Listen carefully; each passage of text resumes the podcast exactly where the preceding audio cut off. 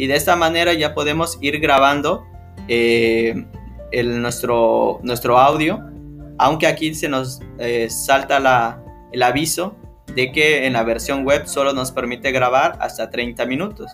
Esto no es así en la versión de, de, la aplicación en el celular, ahí no hay límite, o lo que podrían hacer es grabar con cualquier aplicación de, de grabación de voz en su celular el audio y, cargar el archivo en esta parte. Ahorita vamos a ver una opción para poder cargar el archivo.